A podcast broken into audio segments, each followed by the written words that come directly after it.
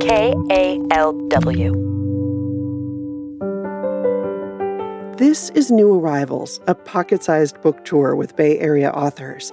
I'm Lisa Morehouse. Monica West lives in Oakland. Her book, Revival Season, came out in May. It's about patriarchy and gender and power and family, all told from the perspective of a 15 year old girl who has a pretty pivotal summer one year. And here's one of my favorite parts that takes place after Miriam, the main character, discovers one of her powers.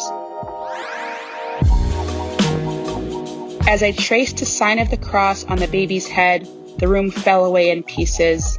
It was just me and the baby as pain radiated from my hand and curled behind my eyes. As the air was being sucked from my lungs, the baby's forehead scalded my hand, and I pulled it away falling to the floor with my body throbbing and tiny gasps of air coming out of my mouth. I felt every splinter of the hardwood floor beneath me, the rough loops of the rug's fiber, then nothing.